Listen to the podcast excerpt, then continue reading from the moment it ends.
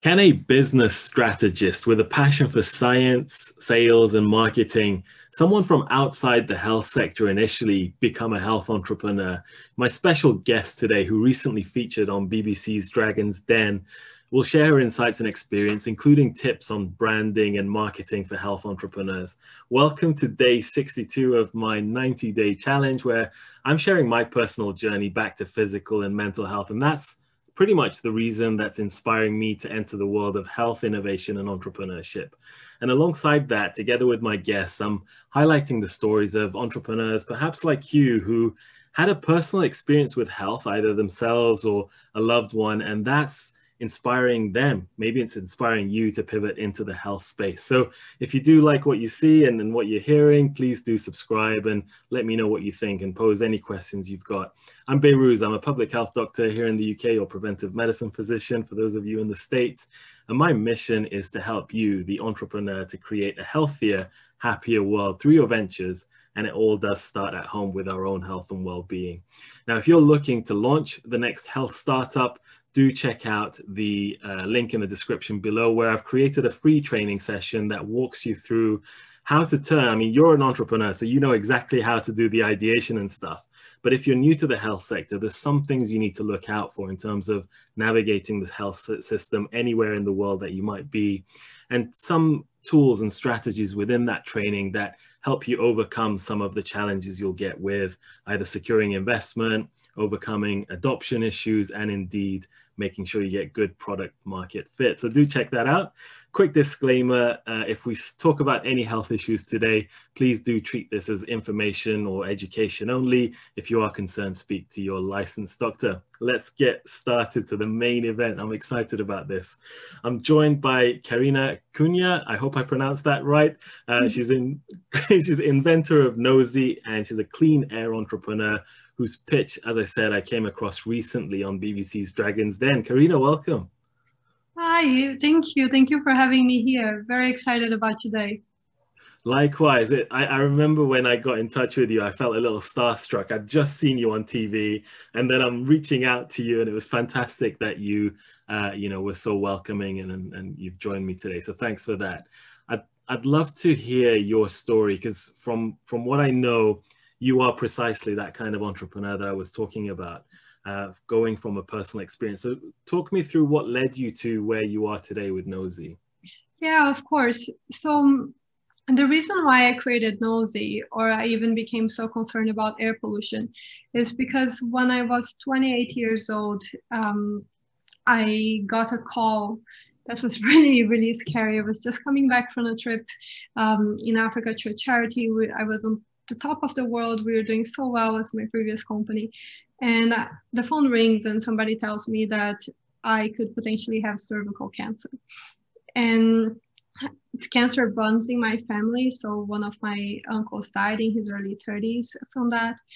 And I have always taken very good care of my health. I was going to the gym five times a week. I um, I'm fructose intolerant, so I eat very healthy. And the one thing that I noticed that I was doing that was consistent on my everyday life is that I was taking the tube and uh, walking on very polluted roads in London. And after that call, I became very, very aware of my environment.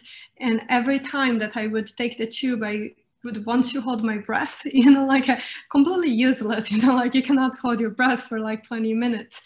But I just felt disgusted by the fact that I had to, in order for me to go to work, I needed to put myself through something that was actually doing so much harm to my body.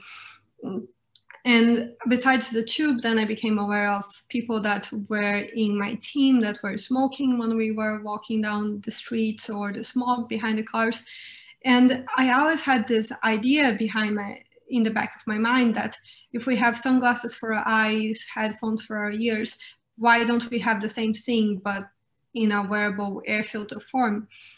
And that the early ideas that I have of Nosy was initially for bad smells, but once it became about my house, about you know protecting myself from air pollution, I really thought that I needed to do something about it because like me, so many people every day are exposing themselves without a choice. You know, like in a city like London, there is no way that you cannot take the tube um, to go to work. And then once you start learning more about it, it becomes that even in your car, if you're stuck in traffic jams, you're going to be um, inhaling polluted air and face masks just don't work. So as you know, we became aware with the COVID pandemic is that face masks are for protection of others from viruses that you are exhaling or potentially spitting, whatever. But uh, the main issue is that they don't create a tight seal. So if you're moving your face, etc., you're not going to be able to prevent air from actually flowing in. So once you actually look at the dynamics of a face mask is the equivalent of actually having a water bottle with holes. And I needed to create something that actually provided some level of protection for air pollution that actually was effective. You know what's what's interesting. First of all, sorry that you had to go through that at a young age. I'm sure in terms of uh, the, the scare of, of cancer. I've had a few guests on this 90 day challenge so far, and I'm only two thirds of the way there. That we talk about cancer and how that's helped them pivot into the world of innovation and entrepreneurship in the health sector. And um, I like how you've tackled something that is, once again, like quite a few of these topics, close to my heart. And the reason I say that briefly, Carina, is I remember back when um, I graduated from medical school, it was about 20 whatever years ago, and uh, I was starting to work and I was starting to get interested in the world of preventive medicine back then. Still didn't know what I was quite entering, and I was interested in air pollution and asthma in particular. And back then, I, I was interested in looking at the ways we can adjust our lifestyle. So you talked about living a healthy lifestyle and realized that from personal experience, it's hard always to do everything you can. We don't always have every bit of control over our personal lifestyle. And even when we do, there's so many of these factors beyond our control. Now, there's various ways. Obviously, I went and did further training to learn about environmental health because I always like to nip it in the bud and get to preventing the pollution in the first place. Mm-hmm. But but that's a, a never-ending fight, you know that. And so I think while we are working our way to making cleaner environments, both outdoors and indoors. And we are succeeding in various parts of the world. Still, there's some elements of things we need to do in the meantime just to reduce that harm until we prevent the air pollution in the first place. So, I guess my question to you is why nosy? And I wonder if you've got a sample to show us how it works, mm-hmm. because what's stopping us from just wearing face, not regular face masks, but those that protect us too? Yeah, of course. Um, so I also just wanted to address your previous point that I also totally agree with you that I wanted the world not to have polluted air and I wish that a product like this was not necessary. The, what I really like about the product, however, is the fact that independent of what people do around you, what Nosy is doing is that it's enabling you to have choice of taking control of the air that you breathe. So then you are not allowing other people to make that choice whether you're healthy or not. So for me, the fundamental fundamental thing about Nosy is actually about choice. Mm. Um, and so this is um, how a, nose, a sample of Nosy. So this is how it looks inside. You're By the way, by the way, Karina. So for those of you who are listening to the podcast uh, later, don't worry. Go and check the link for the YouTube as well because she's demonstrating this. Go for it. Of course, of course. Um, or go to www.benosy.com. So Absolutely. Nosy looks like this inside and like this outside. So what is interesting about it is that we have a magnet right here in the middle and then we have a nasodilator with a metal clip you're not gonna you won't have seen that on Dragon's Den because when we actually went on TV, it was on the very early stages of the company. We were three months into building this. It was almost a year ago. So um, this is how it looks. This is how it works. You put your nasal dilator inside of your nose. You make the nosy clip very flush to your nose here, and then you attach it like this. And then nice the way that it works is that once you inhale, it creates a tight seal. And then when you exhale, it allows air to flow through the sides and to the top. This prevents condensation and build, uh, moisture buildup. And when you look at nose inside, you have these um, filters that are replaceable on the bottom, so you can be changing them on a weekly basis. And you, can, you actually really see the collection of pollution over time as you wear them.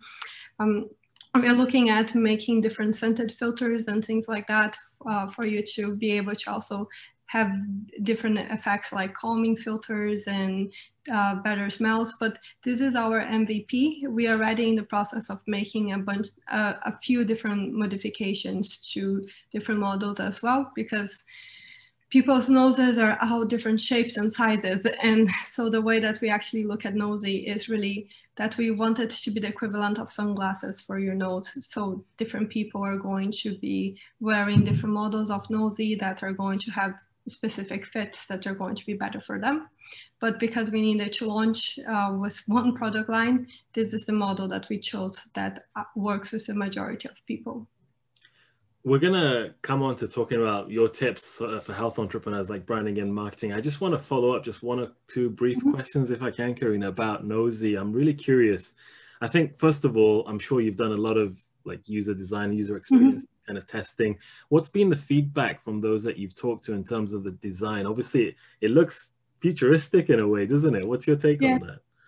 Yeah, so the design was very purposeful. We didn't want to make um, a round nose because obviously it could be a problem with clowns, etc. right. And um, in terms of the design, one people are always well, so my background is uh, partially in psychology, and people, whenever they see something very new, they are like, "Oh my God, this is so weird." But it happens that the more people actually look at Nosy, the more normal it becomes. So it's really interesting to see the gradual difference between the first time you see it and then the next time that people are becoming exposed to it. The Another thing that we also notice is that once you pair it with the mouth mask, which we are using for COVID, people really don't find it that different right. from a face mask. And Uh, talking about this, I actually wanted to just address your previous question as well as to why you would wear a nosy versus a mask. Yeah. And it's really because of the air leakage problem. It's impossible for you to create a tight seal around something that moves. And the main problem about a face mask is that it's treating the mouth and the nose as two two of the same organs and they are different you know you are the main issue with masks for your nose is airborne particles. So you really need to create a tight seal, whereas with the mouth is cross-contamination. So you're really trying to create a barrier. So you don't need that tight seal around your mouth. And that tight seal makes the masks really uncomfortable.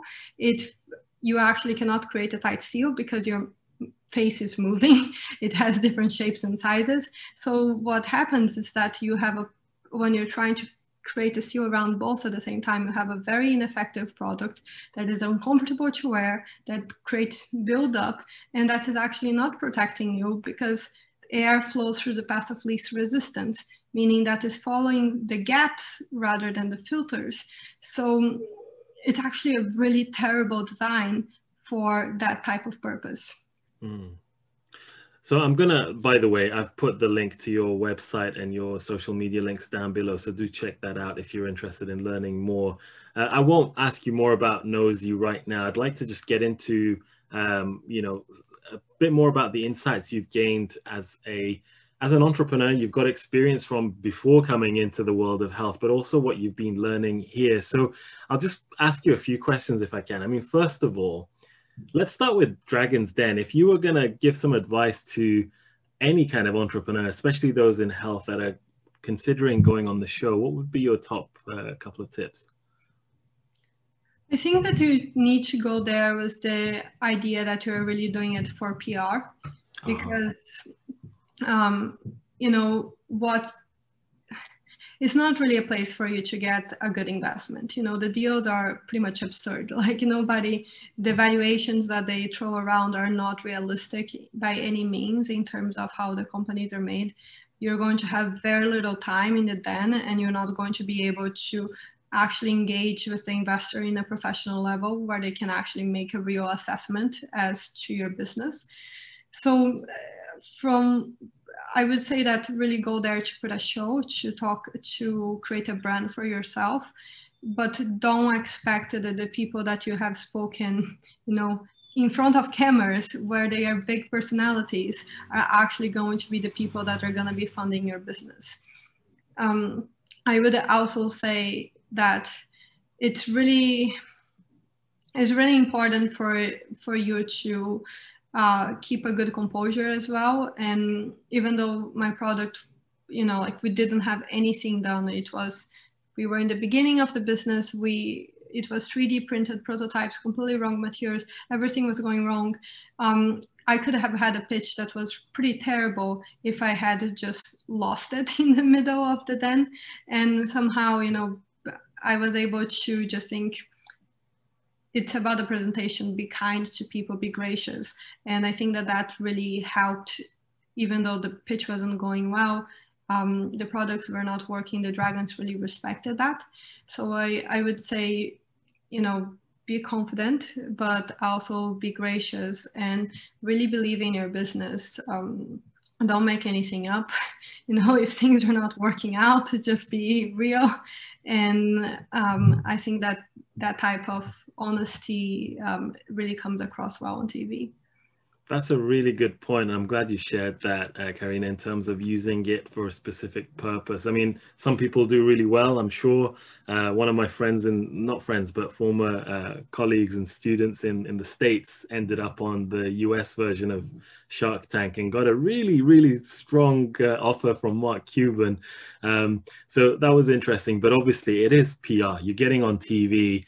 Um, and I think the advice you gave about keeping a calm composure is, is great advice for anyone anywhere beyond TV too. So, okay, let's jump in now to because you've got professional expertise in the world of branding and marketing too. So, what would be your tips to entrepreneurs in the health sector? Is it any different, I would say, uh, in terms of how you approach marketing and branding, uh, which are slightly different things, but in the world of health as opposed to other sectors, perhaps?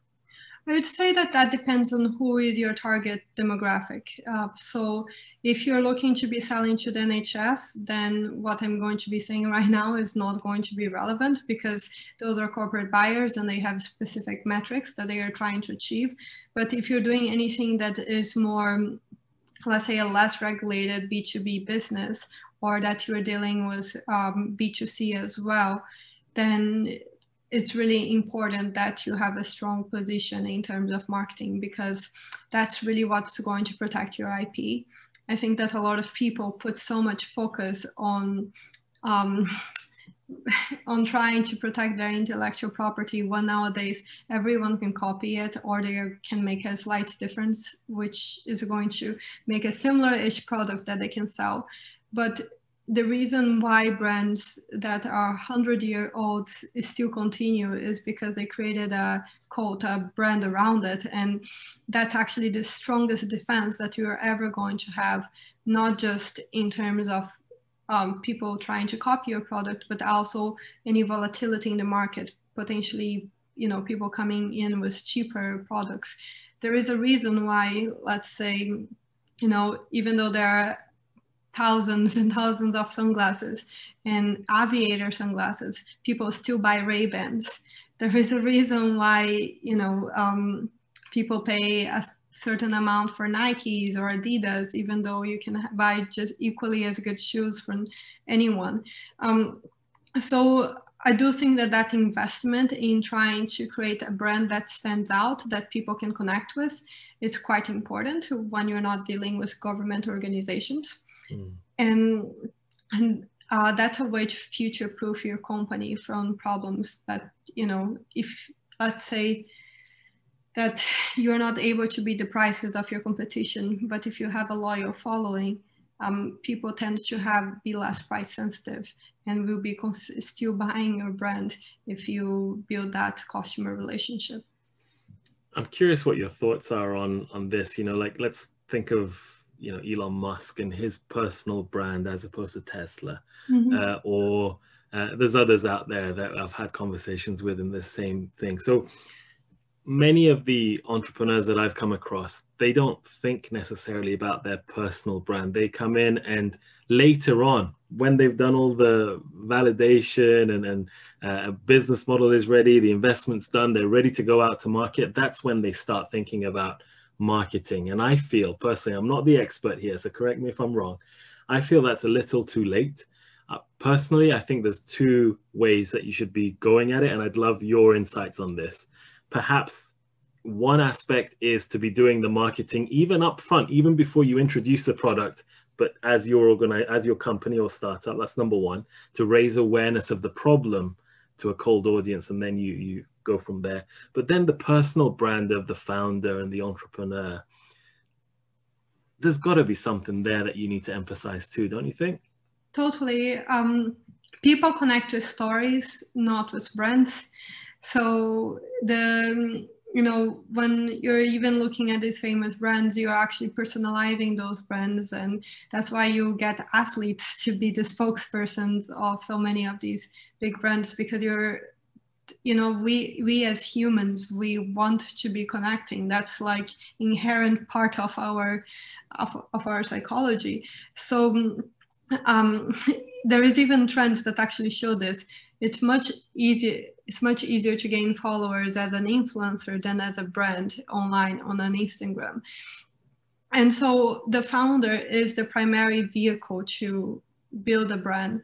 And so personally, I think that it's really important to be building your personal brand. And that's one of the main reasons why I put myself out there and do a lot of PR because I know that whatever I do for myself is going to translate into Nosy.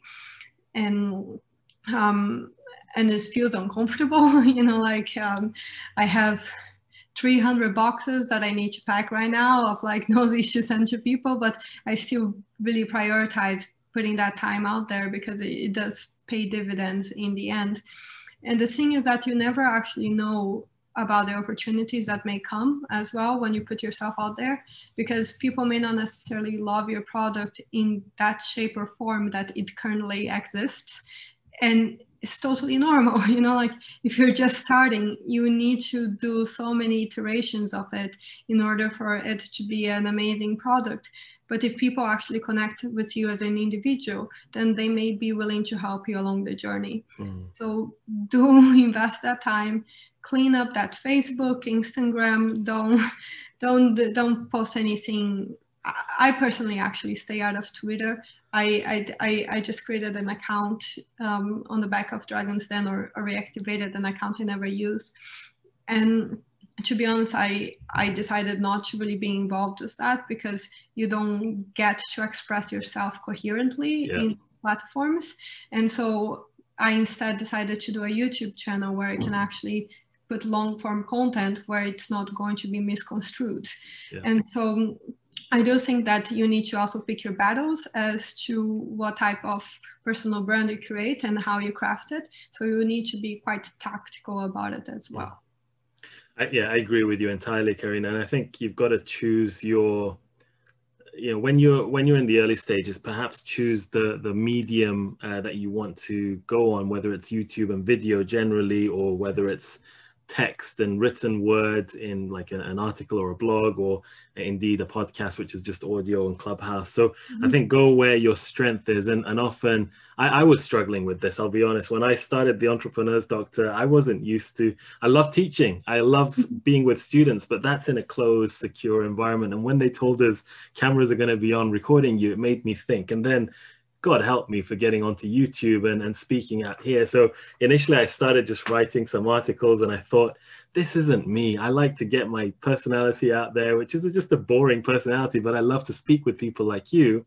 And I think that's where we start learning insights, where we bring people like you who are in the trenches, literally, uh, and, and getting these insights. So if you're listening or watching to this and want to come and have a conversation with me, I'd love to welcome you on here. So do reach out to me. Carina, back to you in terms of um, uh, it's just going beyond marketing now and branding, because to me, that also helps with gaining investment.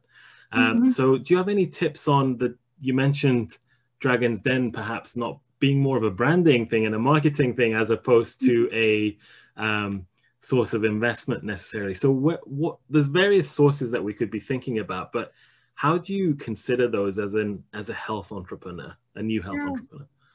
One of the great things about health is that there are a lot of grants available. You know, so the health is quite a challenging area to be in because you need I would say anything that has a hardware focus that is not just pure software is actually quite challenging. They say that hardware is it has the word hard on it for a reason. Um, and when I say hardware, I mean any physical product. It's it's much more. It's like ten times harder than anything with software because what it means what happens is that you cannot really sell your product until you're ready. It's ready, and once it's ready, um, it takes quite a lot of money to get there. And with houses specifically, there is quite a lot of testing involved, certi certifications, etc. So that makes it really challenging because there is a lot of high barriers to entry that if you're just creating an app online you could you know put the app up in three days show some traction and as long as the numbers are growing you can get some investment that way not the case with the things that i'm actually interested in which is frustrating but that also means that um, there are quite a lot of government programs and other organizations that are trying to help uh, bridge that gap in innovation in that space. For example, Innovate UK has the SMART grants. Last year, we also had a COVID grant. There are other grants like Eye for an Eye. Um, and a number of partnerships that you can do with the NHS, um, with, for example, Horizon, which is another granting organization. So this is something I personally only started exploring um, recently because I wasn't as well informed about this. But if you're a health entrepreneur, if I could do things differently, I probably would have actually applied for a grant before I started my company because I bootstrapped quite a lot of it myself. Mm. But I but you can apply to so many of these grants with just an idea and going to a university partnering with academics and having them help guide your project and acquiring some of these grants can be an amazing way for you to start and not necessarily need to have so many of the problems that I already have had. you're, you're getting a tough skin now. You you know all these battle scars, and I'm just curious. coming back to um, uh, you can your choice if you want to uh, relate this to nosy or just generally your experience. But curious how you would take, um, and it depends on what the product is, what the market, what mm-hmm. the problem is that you're solving. But what are the considerations when it comes to something like Nosy in terms of then choosing your business model? Do you go direct to the customer, you know, the B2C, or how, how are you thinking about that? Yeah, so for me with Nosy, it needed to have an element of B2C and that that's one because I'm interested in it. Um, I, I really like to understand how people are reacting to what we are doing because I think that when you're just doing B2B, there is a bit of a disconnect because obviously you have a, an agent in the in the way of even if you're doing B2B2C. So I, I like to do even if it is a small part of the business as a B2C because it's a way for you to get a finger, you know, a pulse on what is happening. It's also a way for you to really craft that branding and that experience, which besides being important for data, I do also enjoy that that part of the business. Um, B2B is an amazing way for you to get a lot of revenue. You know, like one of some of the deals that we have on the table for the B2B are pretty much the whole size of our B2C for the year. So I, I do think that with a lot of products, if you can land B2B is quite important. But I like to have a mix of both because what it means is that if you have a little bit of B2C, you are controlling that by obviously putting more money towards marketing, etc. So you can actually be pulling the levers yourself. And then you're not necessarily as dependent on B2B because B2B does have longer time frames as to when they close because the um the higher the amount of decision makers in the process the longer the deal is going to take. So whenever i structure a sales funnel i like to have a mix of different type of leads and deal sizes because obviously it's great to have huge deals on your pipeline, but they are so lengthy to close and sometimes they may fall through. That it's important to also have what's called um, velocity of sales. And with B2C, you're able to have a much faster velocity of sales. So when structuring your, your product, you need to understand what's your price point, what is your velocity of sales, and in that way really start building a funnel that takes those two measures in account. Mm. That's really helpful. And I know you do give this kind of advice to uh, anyone who's interested in this. So do check out uh, Carina's details in the description below. She offers you tips on all of this in terms of taking you. I mean, feel free. Do you want to tell us a bit more about how you help uh, entrepreneurs beyond Nosy? Yeah, of course. So I have a consulting company called Meta Strategy, where I help entrepreneurs understand the strategy of the strategy. Um, and in that way, you know, I, I, help advise as to how you should be really structuring your company because a lot, a lot of times people are, they, I find that it's really difficult for you to actually get correct information. Um, there is so much metrics and numbers that are put out by incubators, accelerators, VCs, or blogs without enough context. And one of the things that I wish that I had known when I was starting is that whatever you read about Silicon Valley, about company X, it's a completely different world and you need to really customize that information to what fits your business that there is no actual formula that you can just like follow the ingredients and it's going to be applicable to you. And so, and that's why I try to help entrepreneurs really think about things logically and in the most efficient way for their specific business.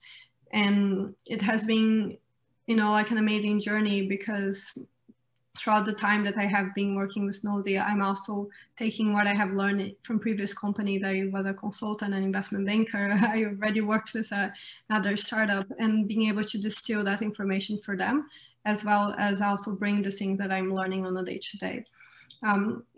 And I started just doing a YouTube channel as well with some of that content. So if you follow also the link on the description, you're going to see that content. And yeah, um, it's really a passion of mine, you know, to make this type of information more accessible because the way that it currently is, um, is not well done for somebody that is trying to execute it's, it's, it's theoretical, you know, it almost feels like the information that you get is like a classroom. It's, you know, like it, it's something that you would be able to write on a test, but once you actually try to implement it, if you try to follow what VCs are posting online, I mean, how do you do it on the day to day? Right, I asked this well, not exact same question, but I did have a, a, an episode with a VC actually, an investor, and uh, I asked him what his take on various things were, and he said many of us as investors in VC land anyway, uh, we're not on the ground as entrepreneurs, so we don't see everything that entrepreneurs see, and we're not the best advisors in that respect. But mm-hmm. obviously, those who are angel investors, they've you know they've got their own battle scars and, and wounds, and they've yeah.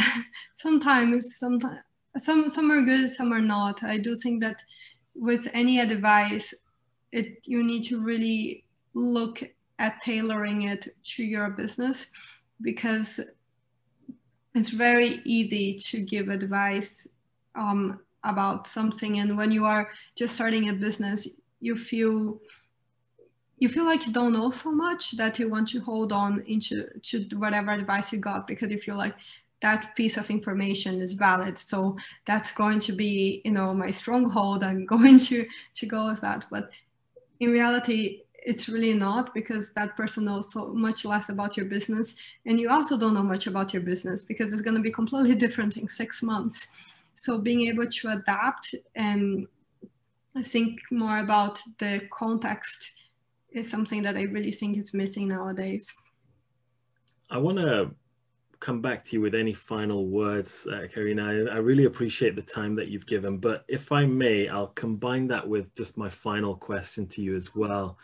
Um, you've obviously delved into an area that quite a lot of us are thinking about now in terms of air quality, environmental health, as especially during the pandemic, people are now more aware of air quality and how we can design buildings and infrastructure better, uh, look at sources of air pollution better. And you've got more and more startups going into the clean tech uh, arena as well. So I'm just curious whether, you know, now that you're in this space, beyond Nosy, uh, perhaps as part of the same startup, but just generally taking a step back as a, as a spectator, as an observer right now, as an entrepreneur, where do you feel are the either the opportunities or areas of unmet need when it comes to entrepreneurship in the clean air, air quality space? Mm, that's quite interesting. So we have our own plans for Nosy. uh, sure, and you don't want to share all of those. some of the things that we're looking to do. But I do think that air quality, especially indoors, is something mm. that we're not looking into a lot. And the amount of pollutants that we inhale just from being around a fire or cooking or even cleaning products is something that nobody's talking about at the moment. But I think in 10, 20 years is going to be making headlines the same way that we're talking about outdoor pollution. And uh, we need we need to find ways of being more effective at filtering air or breaking down these components. When I just started looking at building Nosy, the technology that we use is similar to that of a home air purifier. And I did quite a lot of research trying to find ways to actually break down the components themselves rather than just trapping them with filters. And right now there is very limited technology as to how you can be breaking down these molecules um, in um, a small environment. So I do think, so I would love to have other entrepreneurs focusing on that area. And if you're doing that already, do give me a shout. Would love to collaborate. I love it. Carina, look, I really appreciate it. I just want to finish with my final words on, on this topic for, for you, but also for, for our friends watching, listening. Um, you know, when it comes to what we breathe in, in the air around us, it really depends on several factors. Um, so you may have come across, and I spoke about this on one of my recent episodes about the bacteria in our gut and how they determine our health. And indeed, it's the balance, right, between the good and the bad bacteria, what we call the microbiome. And the benefits of what's inside our environment, internal environment, is that we need a diverse set of bugs to help our immune system become better at performing what they do. Same thing goes to what we breathe. There is diversity in terms of microbes in the environment from mold, fungi, bacteria, uh, indeed all sorts of things, uh, you know, pollen and, and, all sorts of other aspects. And we often usually put this um, perspective of everything is a harmful thing and we need to just block off uh, everything that's going in. But actually, there is evidence in terms of uh, what we're exposed to in our early years, especially those in rural settings, you know, living on a farm, having pets, uh, and so long as you're not allergic to them, these are protective for the development of our respiratory and lung system uh, growing up. So it's about having a balance. And the reason I say that is whenever you're thinking about launching a startup uh, as an entrepreneur, do check out what the literature says and especially what the unknowns are in this field because the last thing you want to do is cause harm. And I'm not saying this, by the way, I love what you're doing with Nosy. So this is not about you. This is just general take on, on people. So when you're thinking about filters, it's about what do you filter out? Because air pollution is not all the same. Do you want to let some things in? Do you want to remove it at times to allow the other things? So it's education. And I think one leaving or parting thing that I would love to, to share, it's a, not just about how much dose you're getting uh, in terms of air pollutants, but what is it that you're filtering out? Uh, and perhaps one next step would be, could you match Nosy with sensors um, or some sort of smart technologies that tell you what you're breathing in? I'll pause there. And if you've got That's any what we're doing. oh, there you are. Excellent. Excellent. Uh, yeah, so if there are any investors here, we are looking for funding for that part of development. Oh, one day, one day I will invest uh, financially in people like you. But for now, my investment is my my expertise and time. So if there's anything I can do afterwards, I'll oh, be glad you. to. And indeed, for anyone watching and listening, look, you've been a star, Carina. I do wish you the best. Uh, you you're really paving the way for a completely new product. As you said, it's the new sunglasses, but for the nose. And I'm sure there's going to be a lot of uh, thought on how this gets developed further and the opportunities there. So keep going. Uh, don't forget there are opportunities with pharma sector because there's more and more research going on with. Mm-hmm though you know using uh, nanoparticles as medication and perhaps i don't know i'll pause there. Look it's been an absolute pleasure. Um, we'll we'll carry on this conversation i think offline but uh, we'll see you all again tomorrow where tomorrow my special guest is actually a very good friend of mine from atlanta uh, in, in georgia the us and we're going to be talking about real estate and investing in healthy real estate in particular so do join me tomorrow carina thank you and thank you too and we'll see you again tomorrow Take care. Thank you. Bye. Learn more at The Entrepreneur's Doctor. www.entrepreneurs.doctor. Better health starts here.